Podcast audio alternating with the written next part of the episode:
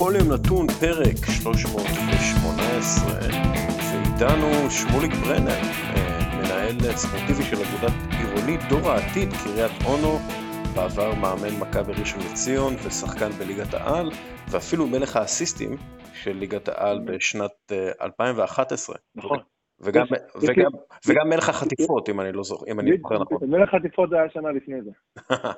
אה, יש לי עוד כמה, יש לי עוד כמה, אנחנו, תלוי כמה רחוק אנחנו רוצים ללכת, אבל זה בסדר. אנחנו, אנחנו נדבר אה, NBA עם שמוליק, אבל לפני שאנחנו מתחילים, רק אה, אומר שהפרק בחסות קפה טורקי עילית, ואני צריך להזכיר לכם שקפה הינו ספק מרכזי של נוגדני חמצן, נוגדי חמצן, סליחה, הקיימים גם במזונות על כגון פירות יער, רימונים, סלק ועלי קייל. איך אתה עם עלי קייל, אה, ברנר? האמת שאני אה, בחצי שנה האחרונה בצמחונות, אז אני מדבר אליי. וגם, וגם קפה עולה חזק בימים אלו, אתה יודע. בכל זאת שעות, שעות ארוכות עם הילדים ועם עבודה. אז בינתיים אחלה, אחלה לי. אני... כל מה שאמרת מתאים מאוד. אני עם קפה מארבע לפנות בוקר. זה, זה, זה, זה, זה התפריט שלי ב, בימי פלייאוף NBA. אה, אני רוצה להתחיל, יש אוטוטו, עוד כמה שעות, אה, מתחיל המשחק הרביעי, סליחה, השלישי, בין לוס אנג'לס, אה, בין לוס אנג'לס לייקרס לדנבר נאגץ. אני רוצה קצת לדבר על אנטוני דייוויס. יש נתון ממש מעניין עליו. אנטוני דייוויס ב-24 השניות של, של משחקים, בכלל ב-24, במשחקים שהם מגיעים לזמני קלאץ', אה, כלומר זמן קלאץ' זה פחות מחמש דקות עם אה, חמש אה, נקודות. שהפער הוא מתחת לחמש נקודות. כן. אז הוא 14 מ-29 מהשדה בכל המשחקים האלה, שזה 48 אחוז. וזה האחוז הטוב ביותר מבין כל השחקנים ב-NBA, עם 25 ניסיונות או יותר, ככה שהזריקה שלו, ה-Black Mamba moment הזה שהוא, שהוא קולע מהשלשה ומנצח את המשחק, לא אמורה להפתיע את מי שבקיא במספרים. ועדיין זה מרגיש כמו רגע גדול עבור אנטוני דייוויס. מה, מה אתה חושב? אתה חושב שזה מעין קפיצת מדרגה כזאת בדמות שלו? כן, קודם כל, אה, קודם כל כן, אה, אבל אה, מן הסתם התשובה היא יותר מורכבת מזה. אחד הדברים שאותי באופן אישי מאוד מאוד מעניינים, זה היכולות הפסיכולוגיות של השחקנים, והצורה השונה שבה אתה רואה איך כל שחקן באמת מגיב בדקות האלה. זה נתון ש... ששיתפת כאן שהוא סופר מעניין, זו סטטיסטיקה מן שהיא מתקדמת יותר בסטטיסטיקה רגילה, צריך אה, אה, לנבור במספרים בשביל להגיע למספר הזה. אבל כל מה ש... כל ההתנהגות של אנטון דייוויס בדקות האחרונות, וזה היה קל לראות במשחק האחרון, אבל לא רק במשחק האחרון, אה, אתה רואה שחקן שמשחק אה, כאילו בספורטק ורוצה את הכדור, בטירוף על הכדור. ו... יש לך שחקנים שברגעים האלה הם טיפונת, אה, הם, הם נחבאים אל הכלים, הם, הם שם, אבל הם לא תמיד שם. ואנטוני דייוויס, וראו את זה גם באיך שהוא נכנס לקליעה, אני חושב שגם ניקולה יוקיץ' אמר את זה בסוף המשחק אה, לאחר מכן, שהוא נכנס בכזה flow לקליעה, שלמרות שהיה לו contest מדהים, הוא אומר, אני מודה, אני הייתי די בטוח ש... שהזריקה שלו נכנסת. והוא לא אומר את זה בפן לוזרי של הביטוי, זה פשוט איזשהו vibe שהרגשת שהוא נכנס לקליעה, הוא התכוון לזה, הוא לא היסס לשנייה, הוא היה פשוט בפלואו. אה, אגב, מי חושב על לקלוע כזה סל, והדבר הראשון שעולה לו לראש זה ליטו קובי? זה... איך, איך, ואתה יודע, ואני מבין שהלייקרס באמת מקדישים את השנה הזאת לקובי, ובאמת זה משהו שמדובר הרבה בחדר הלבשה שלהם. עדיין, תחשוב, אתה קולע סל שללא ספק הוא הסל הכי גדול שלו בקריירה. by far. אה, וזה הדבר הראשון שהוא צועק. אה, אז אין ספק שהמוח שלו עובד בצורה קצת שונה, ואפשר לראות את זה, אפשר לראות גם בתוצאות. אתה יודע, יכול להיות שזה היה כמו אה, ילד במגרש המשחקים באמת. אתה יודע, אני דמיינתי שאני לארי ברד כל השנים האלה על מגרש המשחקים, והייתי זורק זריקות בשלוש שניות האחרונות עם לארי ברד. אני הייתי לארי ברד. אז אתה יודע, מאוד יכול להיות ש... אז, אז אתה יודע, הוא מבחינתו היה קובי בריינט באותו רגע, אז אתה יודע, אז הוא כאילו קריין בראש שלו את, הרגע הזה, זה משהו שיכול לקרות. קודם כל זה, קודם כל זה לגמרי הגיוני. אה, כל ספורטאי גדל על איזשהו מודל. אתה אמרת אה, ללי ברד, אני יכול אה, להגיד לך מייקל ג'ורדן או דורון שפר, או שחקנים שאני מאוד התחברתי אליהם כשהייתי ילד וגדלתי. ואנטוני דייוויס והרבה שחקנים בשבילם קובי, זיכרונו לברכה, עוד לפני כן, היה סוג של role model, מישהו שהם מסתכלים עליו ורוצים, ורוצים להיות כמוהו. ואצל אנטוני דייוויס זה, זה סיפור מעניין, כי באמת הוא עבר מקבוצה אה, קטנה, שהוא לא הצליח אה, להוביל אותה אה, לבד, בוא נקרא לזה כך. ובאמת אה, בשנה הראשונה שלו, תחת אור הזרקורים, בקבוצה הכי מדוברת ב-NBA, באמת שיש המון המון לחץ. אולי עכשיו, אתה יודע, אין קצת קהל וכדומה, אז זה טיפונת קצת שונה, אבל זה לא באמת שונה, זה עדיין הלייקרס, עדיין יש מהם המון המון ציפיות, המון מזה על הגב שלו, והוא מתמודד בצורה מדהימה. אני לא, לא חושב שיש כרגע שחקן אה, שיותר ראוי, בוא נגיד, אם הפלייאוף הוא נגמר, נגמר עכשיו, אז מי יותר ראוי ממנו ל-MVP. אבל אה, לשמחתנו ולמזלנו יש לנו עוד הרבה לילות אה, אה, ללא שינה בתקופה, בתקופה הקרובה, אז אנחנו נראה איך זה מתפתח. אה, מה שנקרא כן ולא, כי מאוד יכול להיות ש... אתה יודע, לייקרס... אם היום הלייקרס מנצחים אז זה כבר נגמר. אה, אני איתך, אני איתך. או אתה יודע, בכלל, בסופו של דבר, לברון ואנטוני דייוויס רחוקים שישה ניצחונות מזכייה באליפות. זהו, אתה יודע, זה הנתון. אה, גם מיאמי, כן, אבל כשאנחנו מסתכלים על זה אה, כלברון ואנטוני דייוויס, שהם, אתה יודע, הם, הם אה, חברי הקבוצה הראשונים בחמישייה הראשונה של ה-NBA מאז סטיב נש ואמארה סטודמאייר ב-2007, אבל מדובר בשני השחקנים שכאילו אין ספק בכלל שהם הכי טובים מבין כל אלו שנשארו בפלייאוף. אני מסכים איתך, אוריאל, יותר מזה, גם הצוות המסייע שלהם, אה, כרגע הוא רמה מעל הצוות המסייע של הקבוצות האחרות. עם זאת, אה, אני, בוא נגיד, אני, קודם כל אני בשלב הזה של הפלייאוף, שאני תמיד מעודד את הקבוצה שבפיגור, רק בשביל שלא ייגמר מהר. אתה יודע, כן. שיהיה עוד, שיהיה עוד קצת. אז אה, בוא, בוא נעודד את דנזר ואת ניקולה יוקיץ', שהוא מדהים, ואני אשמח שאנחנו נדבר עליו עוד מעט. בוא נעודד אותם היום בלילה, זה דבר ראשון. דבר שני, אני חושב שהלייקרס עוד לא נפגשו מול, אה, אה, אה, לא פגשו את קבוצה הגנתית טובה, כמו, ואנחנו מקדימים את המאוחר, אבל כמו בוסטון ומיאמי. אז אני לא, לא הייתי סוגר את הסיפור, גם אם הלייקרס באמת ינצחו את דנבר, ורוב הסיכויים שהם ינצחו את דנבר, הם עדיין קבוצה עדיפה. הגמר יהיה, יהיה סיפור קצת שונה. הלייקרס לא פגשו במערב אף קבוצה הגנתית טובה כמו שתיים היום. וזה נכון, אבל אתה יודע, לברון ג'יימס ואנטוני דייוויס הם, הם אתגר אה, לכל הגנה בכל הזמנים. אה, אני חושב על האיכויות שיש לאנטוני דייוויס, ואגב, אני מסתכל על הקריירה שלו בפלייאוף, יש לו true shooting percent של יותר מ-60% בפלייאוף, על 31 נקודות. הוא, הוא, זה מטורף. זה, זה מטורף, וזה כבר יותר מ-25 משחקים, כן? זה, זה, זה, זה מדהים. זה מספר מדהים. דרך אגב, אה, אה, true shooting percentage, אוריאל, למי מאזיננו שפחות מכיר, זה בעצם שקלול של אחוזים גם משתיים, גם אחוזים משלוש, שבעצם שלושה שווה יותר, אוקיי? אז אני לא אכנס כרגע לנוסחה, אבל מן הסתם עם שלושה שווה חמישים יותר, חמישים אחוז יותר בניקוד, אז בטרו של שוטינג פרסנטג' זה מקבל אה, חלק גדול יותר, וכמובן משקללים גם זריקות עונשין כן. בנושא הזה. אגב, מי שמעניין אותו, הנוסחאות האלה וכדומה, יש אחלה קורס אה, אה בקריאה האקדמית אונו שאני, שאני מלמד, ונוסחה כזאת ואחרות, ובאמת, המספרים, יש ים של מספרים, שבכדורסל אה, ברמות הגבוהות באמת, וב-NBA יש להם אה, צי של אנשים. כל האנשים האלה שיושבים מאחורי, מאחורי המאמן עם מסכות, הם יושבים והם עוקבים אחרי המספרים והם יודעים כמה שווה אה, אה, כל כליאה בכל רגע נתון וכמה רחוק הקונטקסט. אבל אנחנו מתרחקים כאן מהנושא העיקרי. אז מי שזה מעניין אותו, זה, זה נושא בפני עצמו, אגב, כן. פינת באמיתי, אתה יודע מי המציא את ה-TS, את ה-True Shooting Percentage? שתף אותי. דריל מורי, ה-general manager של... של יוסטון. כן.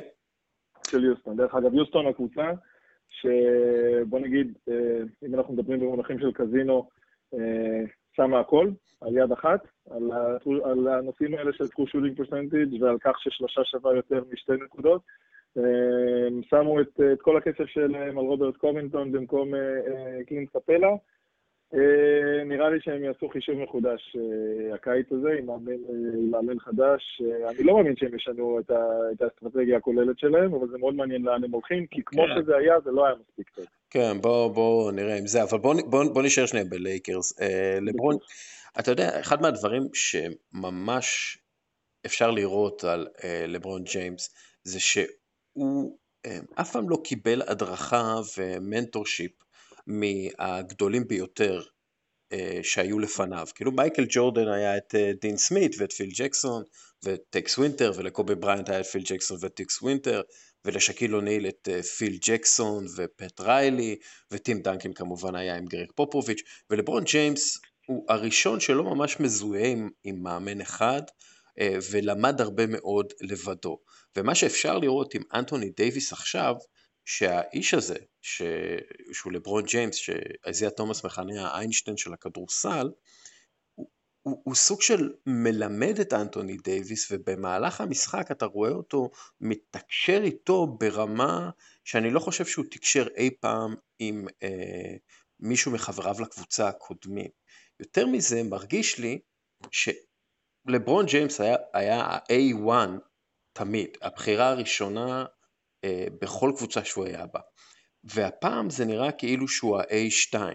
לא סתם אנטוני דייוויס זורק את הזריקה הזאת, אה, ולברון ג'יימס, אתה יודע, מבסוט מזה. נכון. יש פה עניין של, אה, הוא ממש, אתה יודע, אולי קצת מפנה את המקום, מפנה את הבמה, אבל הוא בעצם סוג של mentorship לדייוויס. אוקיי, קודם כל, לברון הוא סיפור בפני עצמו. אנחנו יכולים לבלות כאן באמת, להקדיש פודקאסט שלם ללברון, ועדיין יהיה לי מה, מה לומר ומה, ומה להגיד. אני אעבור כאן על כמה נקודות שאתה העלית בנקודות. קודם כל, זה נכון, באמת לברון הוא יוצא דופן מכל הכוכבים הגדולים אה, שאנחנו הכרנו. אה, ואחד הדברים ש... ש... שמייחדים אותו, קודם כל הוא גאון כדורסל ברמות שקשה מאוד לתאר. אה, באמת, ה-IQ כדורסל, ההבנה שלו, של מה צריך ומה הדרך שנותנת לך את הסיכויים הכי גבוהים לנצח, היא באמת אוף דה צ'ארט. אני באופן אישי, היה לי מאוד מאוד קשה להתחבר אל לברון הרבה מאוד שנים. אני גם, כמו שאתה אמרת, לארי ברד, אז אני גדלתי בשנות ה-90 וראיתי כדורסל, והרי לארי ברד לא, בשום שלב לא היה אומר, אתם יודעים משהו? אני עוזב את בוסטון, לא טוב לי להיות כוכב לבד, אני מדבר עם, אה, עם מג'יק ואייזיאה תומאס, ואנחנו נמצא לנו קבוצה ביחד ונעבור אליו ושם נזכה באליפות. לא היה כזה דבר. ולברון בעצם הוא היה הראשון שבא מדור, ואחרי כמה שנים בקליבלנד, הוא אמר, לבד קשה לי, זה לא טוב לי, אני צריך עוד אנשים חזקים אה, אה, לידי, אני עדיין הכי טוב בעולם, ולברון יש לו גם את השואו הזה, הוא, הוא, הוא אומר את זה בריש גלי, הוא לא הבן אדם הכי צנוע בעולם, ומבחינתו גם בצדק. אמ, אבל אה, מאוד מעניין לעקוב אחרי הקריירה שלו ולראות שמה שאנחנו רואים עכשיו עם אנטוני דייוויס זה באמת נראה כאילו לברון מפנה את הבמה, ולפרקים הוא באמת עושה את זה. היו גם חלקים כאלה במיאמי, שהיו אה, אה, משחקים שלברון היה טיפונת נעלם, אם אנחנו זוכרים את סדרת הפלייאוף, גמר ה-NBA מול דאלאס, שמיאמי כן. הפסידה. והיו, זאת אומרת, לברון הוא באמת מנסה to pace himself, זה נקרא באנגלית. הוא בוחר את הקצב שבו הוא משחק, הוא בוחר מתי הוא נותן גז, מתי הוא טיפונת מוריד את הרגל מהדוושה. אני מסכים איתך ש, שהשנה בלייקרס זה באמת נראה כאילו הוא טיפ-טיפונת מתחיל להעביר את הלפיד לאנטוני דייוויס, אפשר לומר את זה כך. ואני מסכים איתך שבזריקה האחרונה עכשיו, דרך אגב, הזריקה היא סופר מעניינת אה, עבורי מהמון המון אספקטים. אני אשמח שבאמת נדבר על זה. קודם כל, לא, בסדר. זה לא, היה בלי טיימאוט, זה היה בלי טיימאוט. וכשזה בלי טיימאוט, אז זה בעצם החלטה של השחקנים על המגרש, אתה ראית שאין שם תרגיל. אה, גם ההתקפה וגם ההגנה, שעשתה שם באמת טעויות של כיתה ג', אבל אה, אנטוני דייוויס רץ, לקח כדור וזרק. לא היה שם שום דבר, לא הייתה חסימה. היה את רונדו. אה, אוקיי, זה הרבה. כן, ורונדו ולברון זה אולי שניים מעשרת השחקנים הכי חכמים בכל הזמנים, היית אומר? אני על לברון בוודאות הייתי אומר, רונדו הוא... בוא נגיד, אני חושב שטופ 10 זה יהיה טיפ טיפה קשה, אבל הוא לגמרי שם. הוא לגמרי שם. באמת, איי-קיו כדורסל ברמה סופר גבוהה, והוא גם כולל שלושות עכשיו, אז זה עוד יותר... כן. זה עוד יותר קשה להסתדר. אז אתה יודע, באיזשהו מובן, המאמן אומר להם, אתם, אתם יכולים לפתור את הבעיה יותר טוב ממני, באיזשהו, באיזשהו מקום. כי אתה, ואני חושב שזה מה שקרה, גם, אגב, גם דייוויס לא איזה אה, שחקן טיפש, הוא גם כן שחקן אה, שיודע מה לעשות ואיך לעשות ו- ו- וקורא את המשחק טוב. אמ, נכון. אה, דבר, אני מסכים איתך שלא צריך טיימאוט, כשיש לך את רונדו שמכניס כדור לברון ואנטוני דייוויס על המגרש. אבל לצורך העניין, אה, לברון עוד לא התחיל לעשות שם מהלך. כולם, כולם ידעו, גם אני ואתה שצפינו בבית, ידענו שמי שעומד לזרוק את הזריקה זה לברון או אנטוני דייוויס. אני כן חשבתי שיהיה איזשהו מהלך לפני, או שלברון פשוט קופץ החוצה ומקבל את הכדור וזורק, כמו שהוא עשה כשדייוויד בלאט היה מאמן של קליבלנד אה, כן. בסדרת הפלייאוף מול שיקגו. האמת שזה מה שאני חשבתי שעומד לקרות. אבל אה, כשאתה מציג את זה ככה, אתה, יש משהו בדבריך, שבאמת אנטוני דייוויס הוא זה שהלך באסרטיביות ולקח את הכדור, לברון עוד לא עשה מהלך בכלל. אתה יודע, יכול להיות שהוא היה אמור לחסום שם, הוא בכלל היה קרוב ללחסום, uh, זה באמת היה נראה כמו מהלך שלא הולך לשום מקום. אה, אלא אם כן אה, יש לך שחקנים בדנבר שחשבו שיותר נחמד אה, במקום לשמור אגרסיבי וחזק, לעשות חילופים עם הידיים ולהסתכל עליו כל השאלה. כן, זה, זה היה מה שנקרא פלוץ מוח, brain fart. אבל יש, יש פה אבל קטע של, אתה יודע, של לברון היה שם, כי הוא הבין שהוא צריך להיות שם. וזה כאילו, זה כן לברון ששם, זה לא מישהו אחר ששם, ולכן אני מבין את הלחץ שנוצר אצל דנבר, ואתה יודע, הלחץ הזה גורם נכון. לטעויות, אה, ולברון יודע את זה, כן? לברון יודע הכל, אה, ואני כן. חושב שהוא הבין גם כן, אתה יודע, הוא דיבר על אה, יד חמה, וזה תיאוריה שלמה, אם יש דבר כזה יד חמה או אין יד חמה, אבל הוא אומר, אף אחד מהבחורים שהם אנליסטים, אף פעם לא היה בזון. נכון. ולכן הוא לא יודע מה זה יד חמה, מה זה יד חמה נכון. באמת. נכון. ולברון הבין את זה שאנטוני דייוויס שקלע את כל הנקודות האחרונות של לייקרס היה חם. ולכן אני חושב שהוא גם, אתה יודע, נתן לו את הבמה הזאת. שוב, מתוך הבנה שזה מה שינצח את המשחק. חד משמעית, אוריאל, בין שאר הדברים שאני עושה היום, אני מסיים תואר שני בפסיכולוגיית ספורט, ואמרת יפה שכל המחקרים מראים, דרך אגב, בענפי ספורט שונים, לא רק בכדורסל, אה, פשוט בכדורסל האפקט היד החמה זה משהו שהוא מדובר, שזה בעצם לא קיים. זאת אומרת, לשחקן, לכל שחקן נתון, יש את אותה הסתברות מכלל זריקה, בין אחרי, אם הוא החטיא שלוש זריקות לפני, או אם הוא רצף של ארבע קליעות, שהאחוז מבחינה סטטיסטית הוא אותו אחוז. עם זאת, בתור מי ש, ששיחק אה, הרבה מאוד שנים, אני חייב להגיד לך שזה משהו שאני, גם בא לי להילחם בנתון הזה. כי אתה בתור שחקן, אה, אתה מרגיש מתי אתה בפלואו, אוקיי? מתי אתה בתחושה הזאת שהכל זורם לך, ואתה יכול לנחש אה, צעד לפני מה הולך לקרות, לאן הכדור הזה הולך לעוף, מה הולך להתפתח, איך ההגנה תזוז. וכאן בהיבט הזה, אני מסכים איתך שמי שהיה פעיל יותר זה דייוויס שנראה בפלואו, אבל אה, לברון באמת מבין את, המשחק ברמה מעל. אה, הלחץ שהוא הכניס שם את השחקנים של דנבר, באמת, זה פשוט שני שחקנים רצו לשחקן שלא עשה אפילו קולות של לרצות את הכדור, ועזבו את השחקן הכי מסוכן במגרש, ובאמת השחקן שכלה את כל הזריקות לפני כן. כן. שדרך אגב, זה היה כיף באמת לראות אותו ואת יוקיץ' שהולכים back and forth, back and forth, ואתה יודע שהם השחקנים שהולכים לעשות את המהלכים ולקחת את הכל על הגב שלהם. וזה נדיר. היה משחק לפנתיאון ברמה, כן. בהיבט הזה. וזה מאוד נדיר שאנחנו רואים את זה, ואתה יודע, הרבה מדברים על תחייתו מחדש של ה-big man, אה, ב-NBA בזכות אה, באמת אמביד וניקולה יוקיץ' ואנטוני דייוויס, אבל במובן הזה דווקא זה, אתה יודע, הקולות האחרונות של, הקולות האחרונים של ה-big man כ, כה-scorer המספר אחד, כי אנטוני דייוויס הוא לא big man קלאסי, הוא לא משחק כמו big man, ניקולה יוקיץ' בדרך כלל לא משחק כ-big man, ב-back and forth הזה עם דייוויס הוא כן היה big man, שיחק הרבה post-up וכולי, אבל אם אתה רוצה את יוקיץ' איפשהו, אז זה ב-post, כאילו כיריב שלו, כי, כי ב-post, כשלא עושים עליו double up, ואז הוא יכול למצוא את כל שחקן אפשרי, ב... השחקן הכי חופשי הוא ימצא אותו בפוסט. חד משמעית. אז, חד משמעית. אז, אתה, אז זה כאילו uh, inverted bigman, זה ביגמן נכון. הפוך, כי אתה רוצה את הביגמן שלך היום כשאתה שחקן תוקף, כשאתה uh, בהתקפה, אתה רוצה את הביגמן שלך uh, לא בפוסט, אתה רוצה אותו על השלושה, אתה רוצה אותו ב...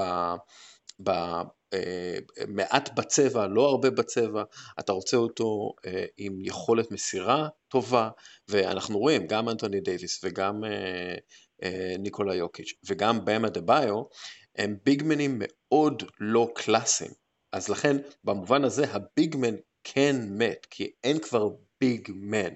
יש אנשים גדולים שהם שחקני כדורסל. נכון. אז אה, כאן עוד פעם אני אקח אותך, אוריאל, לנושא של סטטיסטיקה קצת יותר מתקדמת, שוב, מה שאני אה, אה, מלמד בקורס באונו. מפרקים את המשחק הזה ב play type, אוקיי? ש play type זה יכול להיות high pick and roll, corner pick and roll, drive and kick, חדירה והוצאה לשלושה, אה, ובעצם נותנים אה, אה, ציון כמה אפקטיבי כל מהלך. מה ואיך איך אנחנו יודעים כמה הוא אפקטיבי? לפי ממוצע הנקודות שהוא הפיק פר מהלך. ולענייננו, אחד ה play types הכי מושמצים זה ה post-up. כן. ובאמת אנחנו רואים סטטיסטית שלאורך העשור האחרון, קבוצות ב-NBA, אבל גם באירופה זה מחלחל, משחקות פחות ופחות post-up. ואני תמיד אומר לאנשים, לסטודנטים, לשחקנים, זה הכל תלוי הקשר. השאלה היא מי זה משחק בפוסט, מה היכולות שלו, מה, מה הסיטואציה במשחק. האם אנחנו רוצים להוציא, להוציא פאול, אה, תלוי מה התוצאה, תלוי מה הזמן, זה תלוי, הכל תלוי, זה תמיד תלוי. אי אפשר להגיד post-up זה דבר רע, step back three של ג'יימס הארדן זה דבר טוב. זה לא עובד ככה בעולם האמיתי.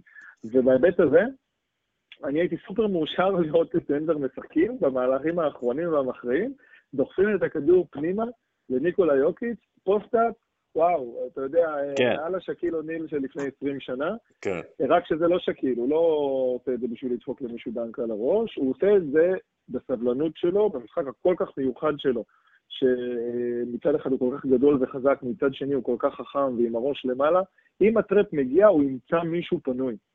ואם ה trap לא מגיע, אז הוא עושה עוד כדרור פנימה ועוד כדרור פנימה כמו שהוא עשה, ועם baby hook קטן לוקח את דייוויס אה, אה, עד הסל, וה play הזה, המהלך הזה, הוא באחוזים super super גבוהים, ואתה ידעת את זה לאורך כל הדרך. אז ניקולה יוקיץ' בהיבט הזה, אני חייב גם טיפונת אה, להבדיל אותו מבאם שהוא מדהים, דרך אגב, בדברים שהוא עושה, ואפילו מאנטוני דייוויס. כי הלייקרס ואנטוני דייוויס לא היו הולכים לפוסט ברגעים המכריעים. גם אם הם היו מוסרים לו את הכדור, הוא היה עושה פייסאט, הוא בעצם היה מסתובב ומאיים uh, בזריקת המידרין שלו, שזאת החוזקה שלו. Uh, אז ניקולה יוקיץ', אני חייב להגיד, מבחינתי, השחקן שאני הכי אוהב לראות ב-NBA בשנים האחרונות.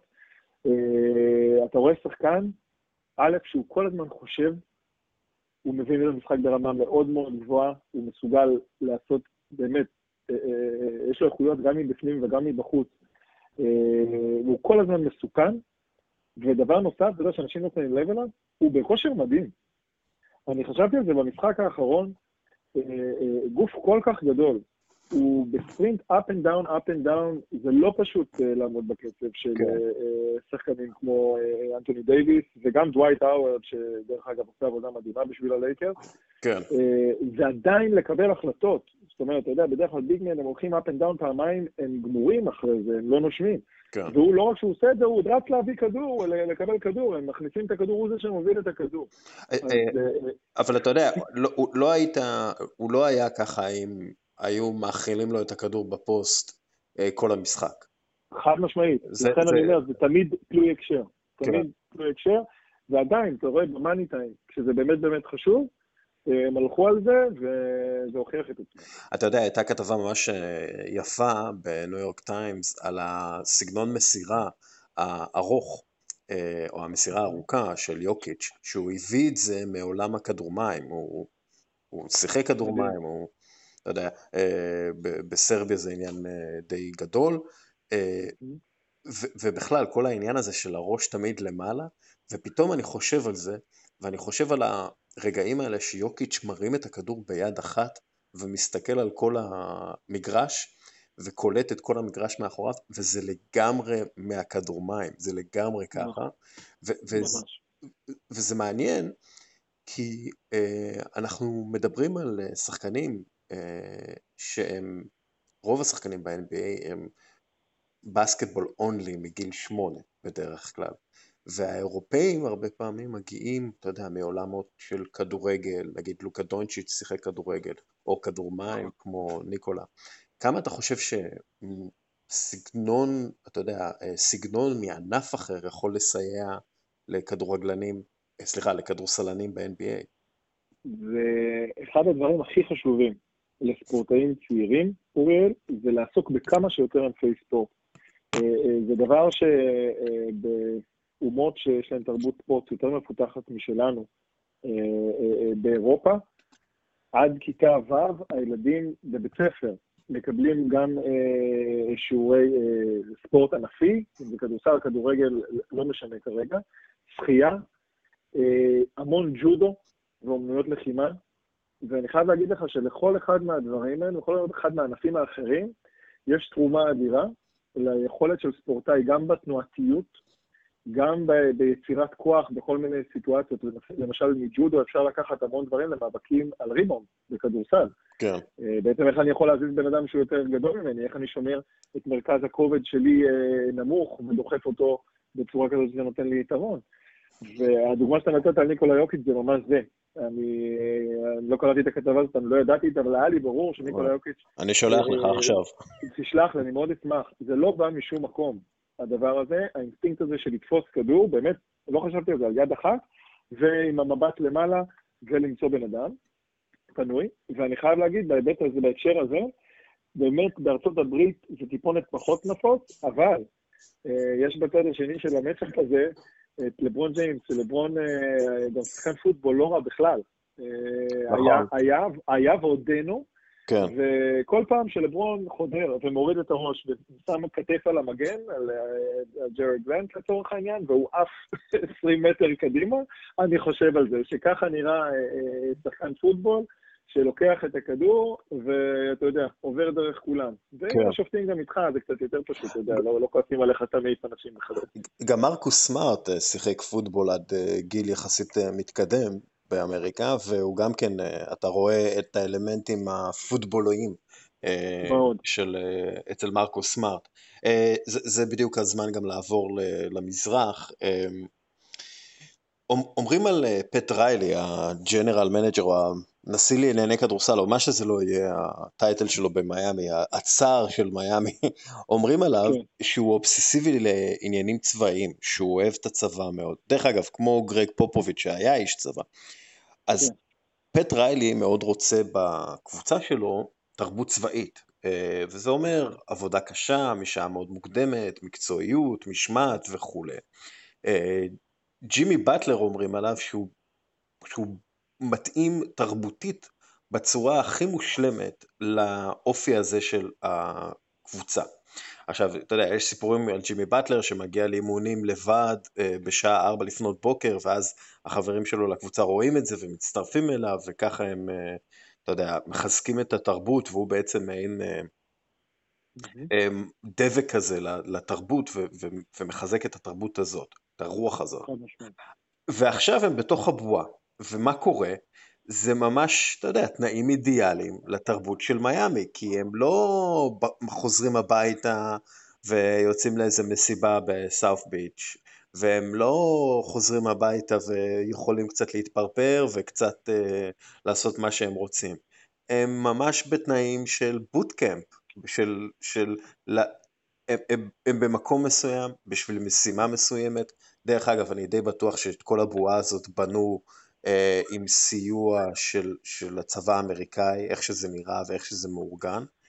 ו, ומאוד יכול להיות שהתנאים האלה הם תנאים אידיאליים לקבוצה עם תרבות כמו התרבות של מיאמי. חד משמעית. קודם כל, אה, כמה מילים לגבי התרבות, ואז אני אה, אדבר לגבי שחקנים והקבוצה. פט ריילי באמת, אתה יודע, הרבה פעמים זורקים את הביטוי הזה, Team Culture או DNA of Champions ב-NBA, אבל יש מעט מאוד קבוצות שבאמת אתה יודע שזה ה-DNA שלהם לאורך הרבה מאוד שנים. אתה יודע את זה לגבי לייקרס, שהם תמיד יחפשו והם תמיד ימצאו בזמן קצר איך לחזור ל top. אתה יודע את זה לגבי בוסטון. בעשור האחרון בעצם אתה למדת את זה גם לגבי מיאמי. זה התחיל, זה התחיל הרבה לפני כן, אבל בעשור האחרון בעצם אתה, אתה הבחנת שגם אחרי שלברון עזב, מה הקבוצה הממוצעת הייתה עושה? עושה קצת tanking, נכון? style פילדלפיה, אה, מסיימים מקום אחרון בליגה ארבע שנים, צוברים כמה בחירות דראפט ומנסים לבנות מחדש. מיאמי לא עשו את זה. מיאמי לא עשו את זה. הם בעצם ניסו לבנות תוך כדי למצוא את השחקנים הנכונים שמתאימים לתרבות שהם דורשים. ובאמת אתה תיארת את זה מאוד מאוד יפה. תרבות שמקדשת משמעת, אה, עבודה קשה, הקרבה. הקרבה, אני חשבתי על הקרבה אה, אה, במשחק הראשון של מיאמי עכשיו מול בוסטון. אוקיי? המהלך האחרון של במה דה ביו. הבלוק שלו על, על ג'ייסון טייטון, אוקיי? אז בעצם מי שרק צופה במשחק אומר, אוקיי, ניתן לו בלוק מאוד יפה, כן, זה מהלך מרשים. חייבים לה, להבין גם את המהלכים האלה בקונטקסט קצת יותר רחב. בתרבות האמריקאית, אה, לחטוף dunk אה, על הראש זה דבר שהוא, אוי ואבוי, שמו אותי ב poster, זה דבר שהוא סופר משפיל, אה, ושחקנים כמו באם תמיד מנסים לחסום שחקן, והם לוקחים בחשבון שמדי פעם הם יחטפו dunk בראש ויהיו ב poster של מישהו. כן. הראשון ששמעתי אותו אומר את זה היה אלונזו מורנינג, דרך אגב, עוד שחקן ש... שהוא חלק מהתרבות הזאת של מיאמי, שהוא אמר שכל שנה הוא רוצה לחטוף כמה דאנקים בראש ולהיות ב poster, כי אז הוא יודע שמבחינתו הוא הקריב את עצמו לקבוצה, וזה מה שאפשר לו לתת אין ספור בלוקים ולסיים כמלך הגגות של הליגה בסופו של דבר. זו דוגמה להקרבה. אה, דוגמה אישית, אתה דיברת על ג'ימי באטלר. אוקיי, אז ג'ימי באטלר, אה, אה, הוא תמיד היה פריק של עבודה. באמת זה שחקן שבנה את עצמו עם הציפורניים. וכמה שחקנים אתם יודעים שאתה מכיר שהגיעו לבועה, וזאת אולי דוגמה קצת קיצונית. והוא אומר, אני לא מביא לא חברים, לא משפחה, אני לא מביא אף אחד, אני באתי לעבודה. כן. ניקח חודשיים, ניקח שלושה, לא משנה, אני סגור פה, אני באתי לעבודה, אני באתי לקחת אליפות. אה, וכשהשחקן המרכזי שלך אומר את זה, אתה יודע, כל השאר ילכו אחריו. כל השאר ילכו אחרי המנהיג, ובאמת זה סופר מרשים, מאוד מאוד מרשים לראות אותם אה, משחקים. קבוצת הגנה אדירה. אני חושב, בעיניי לפחות במה דה ביו הוא שחקן ההגנה הכי טוב אה, אה, ב-NBA כיום. הכי ורסטילי, הכי מתאים לתקופה. הוא הסיוט של, של יאניס, אוקיי? ולמילווקי, דרך אגב, היה קשה עם מיאמי לא רק בפלייאוף, היה להם קשה איתם גם לפני הבועה ולפני הקורונה. והסיבה שהיה להם קשה זה במה דה ביו. כן. אז מבחינתי זה חוויה לראות. אגב, אם אני בוסטון, ובמה דה ביו מקבל את הכדור עם הגב לסל, אני סבבה עם זה. שיעשה את זה 40 פעם במשחק.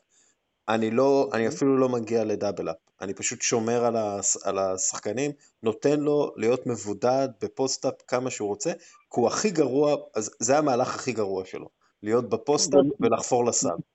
ובגלל זה אוריאל אתה לא תראה את זה יותר מדי.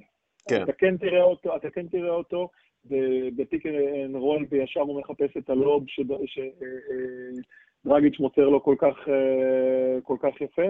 אתה רואה שחקן שיודע מה החוזקות שלו, כן, והוא נצמד, והוא נצמד אליהן, אתה באמת לא תראה אותו עושה יותר מדי post-up, כי זה לא יעיל עבורו, אבל אתה כן תראה את הלובים האלה, אתה כן תראה אותו ב mid range jump shot, ואתה תראה אותו תוקף את ריבאונד התקפה מהיום ועד מחר. כן, ב pick and roll הוא פשוט רצח את בוסטון, ובוסטון במשחק השלישי הצליחה לעצור את ה pick and roll הזה, אה, והיא עשתה את זה על ידי זה שקמבה ווקר לא שמר על גורן דרגג', אה, הצליחו להסתיר אותו במקומות אחרים. עכשיו, הרבה אומרים שההבדל בין מיאמי לבוסטון זה בראד סטיבנס מול אריק ספולסטרה, ואני לא חושב, אני חושב שבראד סטיבנס הוא, הוא מאמן לא פחות טוב מספולסטרה, ואני חושב ש, שטייטום הוא אה, שחקן לא פחות טוב מג'ימי באטלר, ובאמת בוסטון, אתה יודע, הם קצת איבדו את הראש בשני משחקים, כי הם היו צריכים ויכולים לנצח ב-10 פלוס הפרש. אני מסכים, אני חושב... לדעתי זאת סדרה גם שתלך למשחק שביעי, זה, זה לא ייגמר בקלות. כן, בוא נראה מה בוסטון עושה במשחק הבא, זה קריטי. אבל אה, אני חושב שההבדל הוא דרגיץ' וווקר. ווקר הוא שחקן צעיר בפלייאוף, הוא לא שיחק הרבה משחקי פלייאוף, המשחקים הגדולים האחרונים שלו אה, היו ביוקון, אה, במרץ' מדנס, ב-NCAA, ודרגיץ', אנחנו יודעים את המשחקים הגדולים שלו, אנחנו מכירים אותו, אתה יודע, מאירופה, מאליפויות אירופה, אה, ו, ואתה יודע, הוא בסך הכל המנטור של לוקה דונצ'יץ', ו, ואגב, הוא אה, אה, נכנס לליגה שסטיב נש היה המנטור שלו, אז, אז אתה מבין שדרגיץ' ההבדל בין בוסטון למיאמי בעיניי זה דרגיץ' וווקר, זה ההבדל בין דרגיץ' לווקר. ואם מצליחים להסתיר את ווקר, וווקר קולע את ה-20 נקודות שלו, אתה יודע, אבל uh, באחוזים טובים מהשלוש, אז לבוסטון יש סיכוי. אבל אם דרגיץ' משתלט על משחק, ואין לבוסטון את התשובה אליו, כי כשהוא משתלט על המשחק זה יחד עם במה דה ביו, ואתה, אין מה לעשות. ג'ימי באטלר אפשר לעצור. כן? רואים את זה, אפשר לעצור אותו. דרגיץ' זה כאילו, אתה, אתה, לא, אתה לא מצליח להבין איך הוא סוחב את הקבוצה הזאת, איך הוא מנהיג את הקבוצה הזאת, הוא, הוא פשוט יוצא מן הכלל. אני, אז קודם כל, אני מסכים, אה, דרגיץ' באמת מזכיר את סטיב ככל שהוא הולך ומתבגר דרך אגב, יותר, יותר ויותר, אה, ולקראת ברבע הרביעי של משחקים זה באמת נהיה גורן דרגיץ' משחק pick and roll וקורא את, ה, את המגרש ומקבל החלטה, אז אם אה, בוסטון עושים חילופים, אז הוא תוקף את דניאל טייס באחד על אחד ובאחוזים סופר גבוהים, אה, ואם הם לא עושים חילופים אז הוא מחפש את הלובים אה, לבן. מה שבאמת מלחיץ את בוסטון, והסיבה היא ש... הסיבה, זה קצת מצחיק, הסיבה שקשה להם עם דרגיץ' זה שבוסטון מאוד מפחדים אה, מהשלשות של אה, דנקין רובינסון וטיילר יור. כן. אה, וזה משהו שמאוד בולט, כי בוסטון כקבוצה, הם קבוצה הגנתית מעולה, והם כן רגילים לצופף את הצבע, והם כן רגילים לעצור שחקנים כמו, כמו גורן דרגיץ', שהוא שחקן מאוד יעיל ומאוד אה, הוא סוליד, הוא, אה, הוא לא איזושהי מוטציה אתלטית, והוא לא האחוזים הכי מטורפים בעולם, אבל הוא פשוט מאוד מאוד חכם. בוסטון כן מוכוונים לעצור אותו, אבל בוסטון נורא נורא עסוקים כל הזמן. איפה נמצאים אה, דנקן רובינסון וטיילר הירו על המגרש, אתה ממש יכול לראות את זה. והסיבה שבוסטון לחוצה שם, בעצם משאירה אותם חשופים מעט ובידיים של דרגיץ' ברגעים האחרונים. אה, אה, דרגיץ' פנטסטי, ווקר טיפונת, אה, אפשר להרגיש, כמו שאמרת, שהוא לא רגיל בדיוק להיות במעמד, אבל בהיבט שלו אני גם חייב להגיד שהוא לוקח אחריות, הוא לוקח כן, המון על עצמו, כן. גם ברגעים שלא הלך, הוא קם ואמר, אני צריך לשחק יותר טוב. כן. אני אחראי, שזה משהו שאתה לא רואה הרבה משחקנים אה, אה, מובילים אה, בכל ענפי הספורט. אתה לא רואה הרבה בכלל, אפרופו. נכון, אתה לא רואה אחריות. בחברה שלנו אנחנו לא רואים הרבה אחריות, בחברה המערבית בכלל ובישראל בפרט. אמ, אבל העניין, העניין הזה של בוסטון בהתקפה, הם כאילו אמרו, אוקיי, דנקן רובינסון וגם טיילר הירו, הם חלשים יותר בהגנה ואנחנו נתקוף אותם. אז בגלל כן. זה, בגלל זה ראינו שווקר פתאום קיבל אחד על אחד עם דנקן, למרות שדנקן לפי המספרים הוא שחקן הגנה לא רע, הוא פשוט תקף אותו. ו, וראינו שדנקן מתקשה עם זה, ואז גם כל ההגנה של מיאמי קורסת. אז יהיה מעניין לראות אם, אם בוסטון תמשיך עם זה ב, ביום רביעי בלילה, אה, יום רביעי או יום חמישי בלילה? בין רביעי לחמישי נראה לי. רביעי בלילה, רביעי בלילה. כן. בין רביעי לחמישי. כן. אה, אוקיי, אה, דיברנו על התרבות של ההיט, התרבות הצבאית, בואו נדבר קצת על התרבות של אה, בוסטון. מרקוס סמארט היה ריב גדול במשחק, ה, במשחק השני, ומרקוס סמארט רב עם ג'יילן בראון בחדר ההלבשה, וזה יצא החוצה, ואז הם עשו איזה סולחה כזאת, ו, ומרקוס סמארט הסביר מה קרה. אז הוא אמר ככה, התכנסנו ביחד ודיברנו כדי להגיע לאותו הדף. אמרנו בסוף אחד לשני שאנחנו אוהבים אחד את השני. זה היה אני, ג'יילן, ג'ייסון, ג'ייסון טייטום, קמבה ווקר ובראד סטיבנס. פשוט ישבנו ודיברנו על מה שקרה בחדר ההלבשה כדי לראות שמה שקרה שם היה באמת, היה באמת רק שם. זה חבל שזה יצא החוצה, אבל זה קורה. Uh, כמו שאמרתי כבר, אנחנו משפחה, משפחות, משפחות רבות אחד עם השני, אני לא מצפה לשום דבר אחר. אם חברים לקבוצה היו רגועים אחרי שני הפסדים, בהם אנחנו מובילים ב-14 ו-17, אז היינו אה, בבעיה. אה, התרבות של ההיט זה, זה תרבות מאוד אה, צבאית ונגיד את זה מקצועית, התרבות של בוסטון, אתה יודע, אני לא אומר שהם לא מקצועיים, אבל התרבות של בוסטון נוטה יותר למשפחתיות, אנחנו רואים את, את הילד של אה, ג'ייסון טייטום מגיע, ו, ואנחנו רואים את אנס קנטר ומרקוס אה, סמארט מתגוששים בבריכה וכאלה. איפה אתה חושב שיש את היתרון במשחק, אה, במשחקי ההכרעה? למשפחתיות הזאת או למקצועיות הזאת? ניתחת את זה מאוד מאוד יפה ושאלת כאן שאלה מאוד מאוד קשה. אני חייב להגיד ש... אני אה, חייב להגיד ששתי הקבוצות האלה הן קבוצות, אה, ואתה תיארת כאן שתי, אה, שני סגנונות שהם מעט שונים, אבל בשורה התחתונה אתה דיברת כאן על לכידות, ויש קבוצות שמתלכדות סביב הנושא של המשפחתיות, וזה מה ש... מי שאנחנו, וזה מה שמייחד אותנו, ויש קבוצות שמתאחדות ומתלכדות, מתלכדות, סביב, אה, אנחנו עובדים הכי קשה בעולם, זה מי שאנחנו, אנחנו עם הקולר הכחול, ואנחנו, זה מי שאנחנו.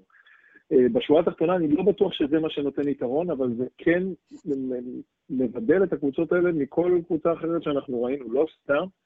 אה, בעצם הם הגיעו לגמר המזרח, ובמקרה של מיאמי גם הפתיעו את כולם. בוא נגיד שבוסטון זה די ריאלי באיזושהי צורה, מיאמי לא הרבה חשבו שהם יהיו בסיטואציה הזאת. אמ, אז אה, זה מה שאני לוקח וזה גם מה שאני רואה, אני רואה קבוצות מלוכדות.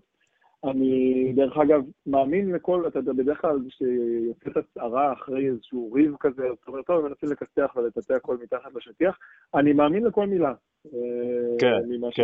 ממה שמרקוס סמארט, אני באמת, אני באמת מאמין, מרקוס סמארט גם, אה, אתה רואה בהתנהלות שלו במגרש, הוא חיית משחק, והוא מאוד מאוד... אה, בחור אה, שעובד עם רגשות והוא אה, אימפולסיבי לפעמים, ואתה רואה גם את הדיבור שהוא לפעמים קצת מוגזם וכדומה.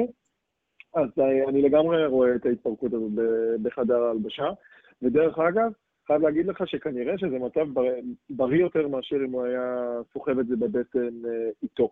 כן. כי בכנות, גם מי שצפה בשני המשחקים הראשונים, אם אני בצוות אימון של בוסטון, אני עצבני עד להודעה חדשה.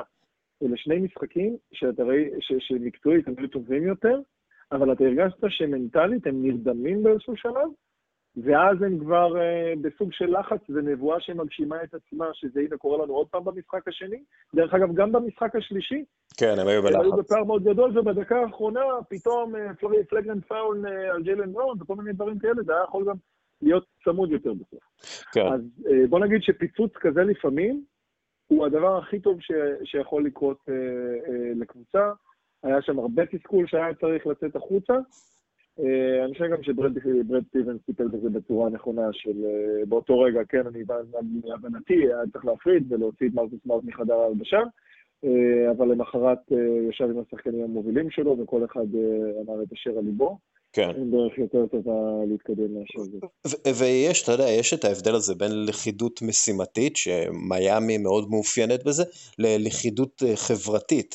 עכשיו, אה, לכידות חברתית זה, אתה יודע, אני אוהב אותך, אתה אוהב אותי, כולם אוהבים אחד את השני. אבל לכידות חברתית... ניתן לך לשחק 15 דקות כי אתה בחור כן. נחמד, לא נורא אם אתה לא תורם. כן, כן. לכידות חברתית לא מבטיחה אה, ניצחון, אבל... אבל לכידות משימתית כן, כלומר יש הבדל בין הלכידודיות, איך אומרים את זה ברבים, אני לא יודע, בין הלכיד... לא, הבנת את עצמך היטב. כן, אז... הבנת את עצמך היטב. תראה, אני חייב, אני חייב להגיד, תראה, אנחנו מדברים כאן על ה-NBA, אנחנו מדברים כאן באמת על הקבוצות, אה, אה, אין יותר מקצוענים מזה, אה, אז אני נוטה להאמין שברד סטיבנס לא מקבל החלטות על בסיס חברתי, למרות שאני תהיתי אה, אה, במשחק האחרון למה גורדון איוורד שיחק כל כך הרבה, אבל זה כנראה יותר עניינים של להוריד ממנו את החלודה וכדומה ולהחזיר אותו, כי זה כן מאוד מאוד חשוב להם מבחינה מקצועית. אמ, אז תיארת כאן מצב והוא שיחק לא רע, הוא שיחק סבבה פלוס.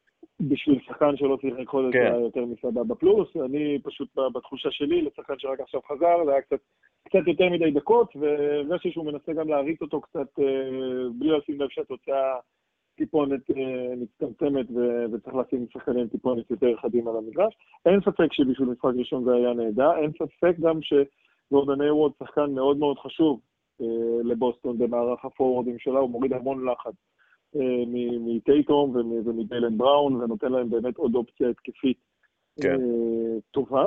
אני חייב לשאול אותך, אה, אתה יודע, אתה היית. מאמן והיית שחקן, תספר לי על איזה ריב בחדר ההלבשה. ריב שיצא בסופו של דבר טוב, אבל ספר על איזה ריב, כי כל הסיפורים שאני שומע, ואני רוצה שגם המאזינים ישמעו, כל הסיפורים שאני שומע על ריבים בחדר ההלבשה, זה הסיפורים הכי מעניינים. כאילו, אני יודע, זה נשמע צהוב והכל, אבל בסופו של דבר זה, זה הסיפורים הכי מעניינים, כי יש שם את כל האמוציות והכל על השולחן, וזה תמיד אה, גורם למשהו אה, בקבוצה.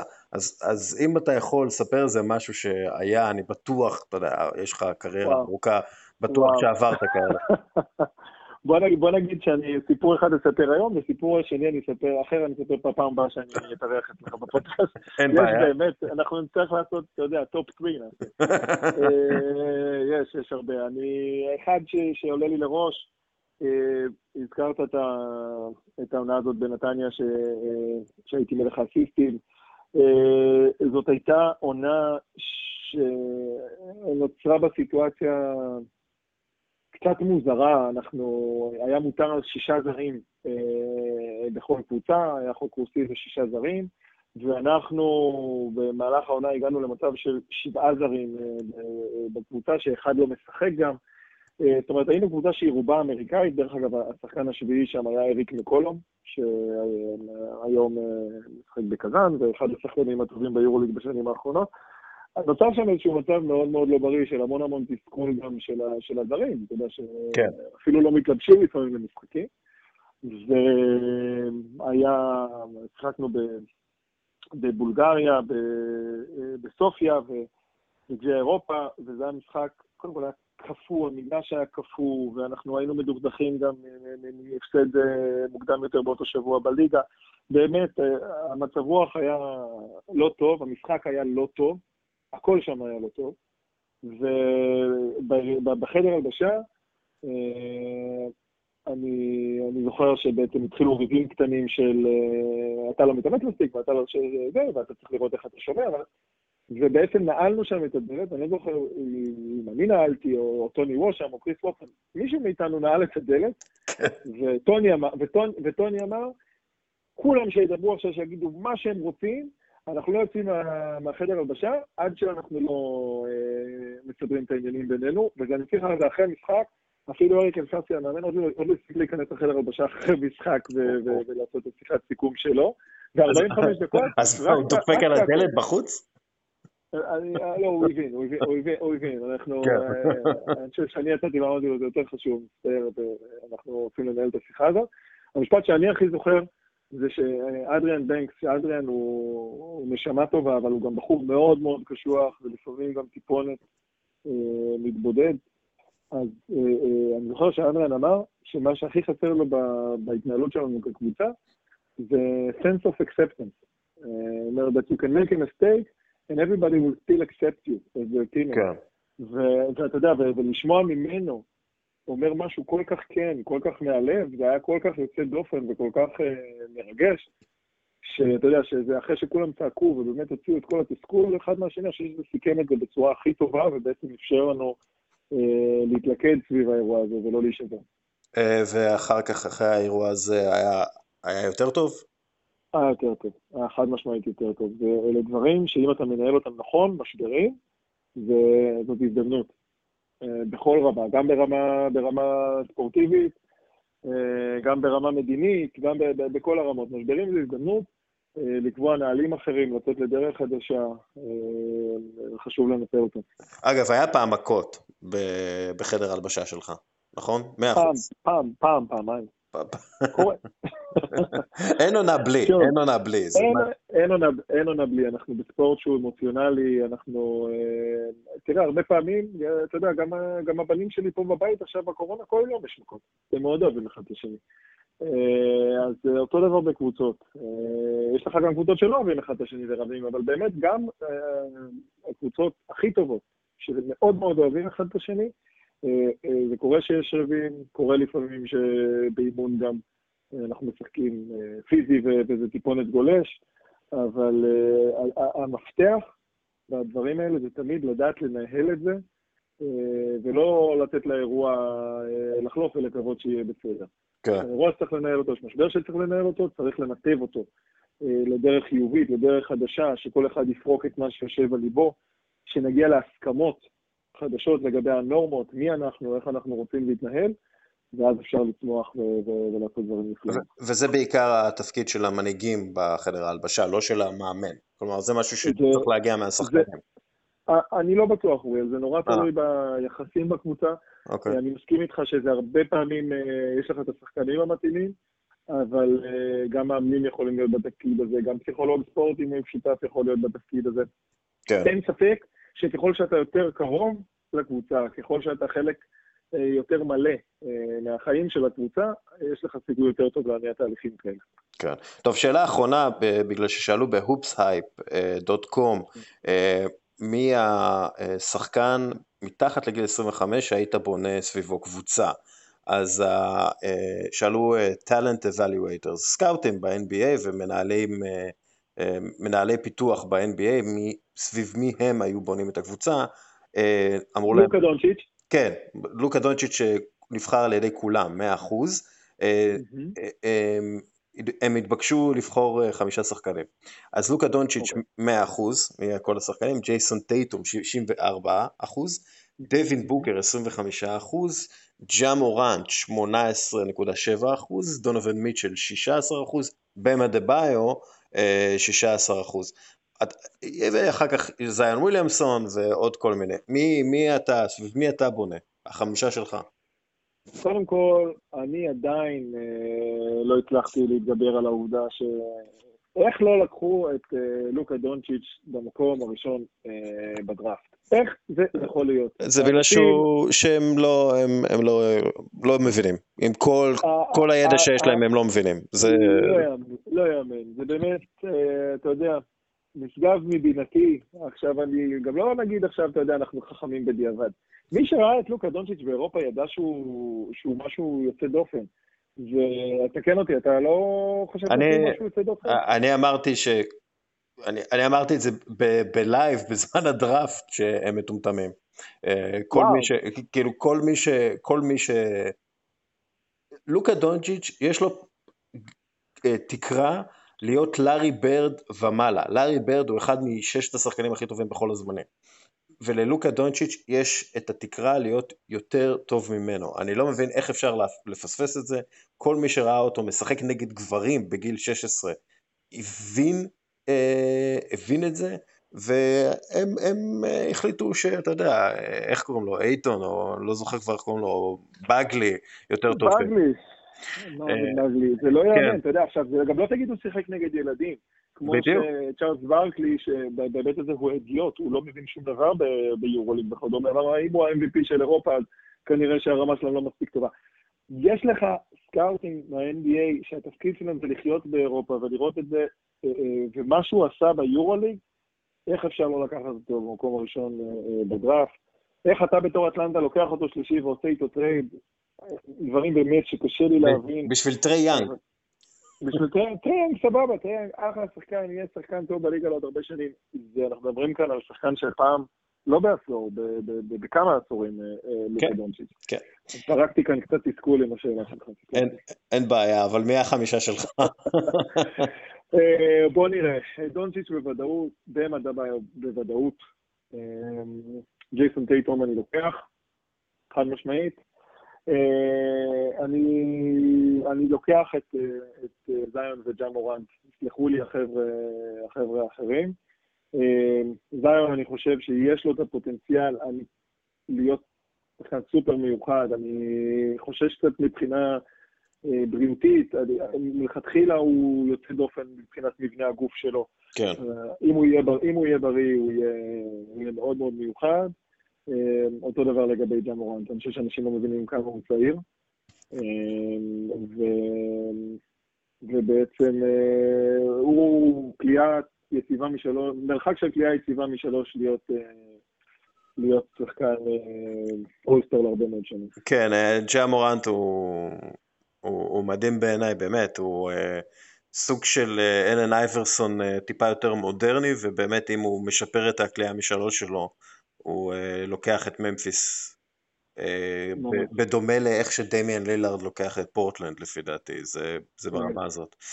Uh, טוב, תשמע, היה סופר מעניין, קצת התארחנו יתר על המידה, אבל זה הכל היה לשם הכדורסל, ובשביל זה אנחנו כאן. שמוליק, תודה רבה על השיחה המרתקת ועל הפודקאסט הזה, תודה רבה ל... קפה טורקי עילית על החסות לפרק, תודה רבה ללשכת המסחר הודו ישראל על החסות אה, לפירוט הפרק, ותודה רבה לך, מאזין יקר, שנשאר עד הסוף.